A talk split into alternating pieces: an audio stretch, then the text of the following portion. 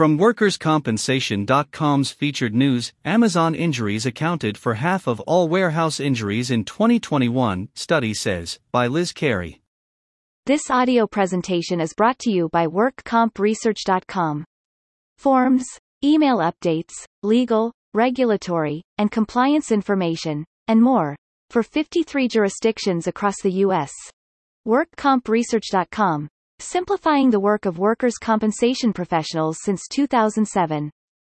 Seattle, Washington, WorkersCompensation.com. A new study has found that injuries to Amazon workers accounted for almost half the injuries in the warehouse industry in 2021, even though the company only makes up a third of all U.S. warehouse workers. In a study by Strategic Organizing Center, SOC, researchers found that Amazon had a serious injury rate of 6.8 injuries for every 100 Amazon warehouse workers.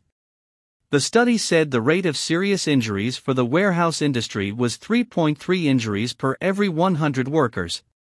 Despite calling itself Earth's safest place to work, the study found that Amazon reported approximately 38,300 total injuries across its U.S. fatalities in 2021, up by 20% from 27,100 injuries in 2020. The SOC is a coalition of labor unions including the International Brotherhood of Teamsters and the Service Employees International Union, and analyzed data from the Occupational Safety and Health Administration from Amazon about its warehouses and injury rates in 2021. According to the study, the vast majority of the injuries at its warehouses were classified as serious or injuries where workers were hurt so badly that they were either unable to perform their regular job functions, light duty, or forced to miss work entirely, lost time. Rachel Walla Hausman, an occupational health and safety expert and CEO of Ally Safety, said some of the injuries could be contributed to the company's hiring trends. In 2020, Amazon hired a huge number of employees, she said in an interview with WorkersCompensation.com. We know that the new hired have massive amount of injury accidents in the first year of employment. Kelly Nantel, spokesperson with Amazon, told CNBC that prior to the pandemic, the company had seen injury rates drop roughly 13%.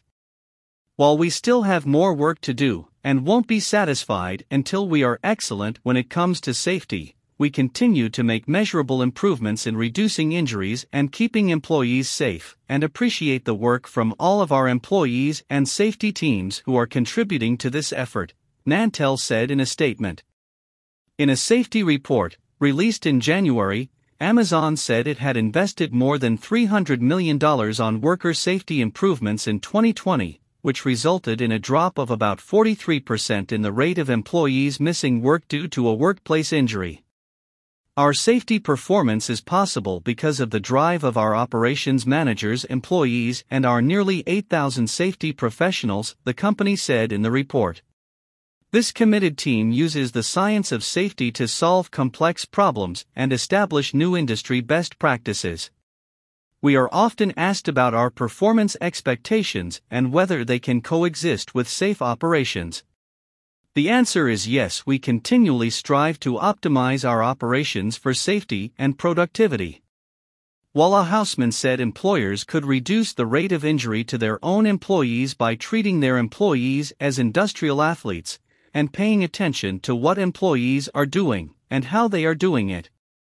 With musculoskeletal injuries as the number one cause of injuries in the workplace, she said, things like repetition, bending, and straining are important to pay attention to.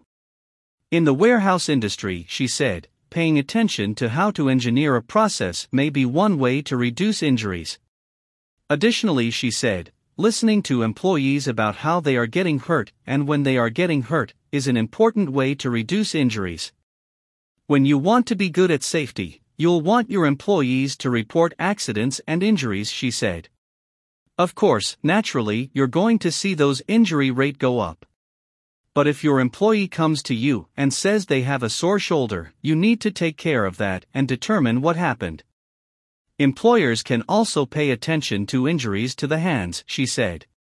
With so many injuries happening to the hands, she said, it's important to pay attention to how employees are using tools, like Box Cutter, to make the workplace safer.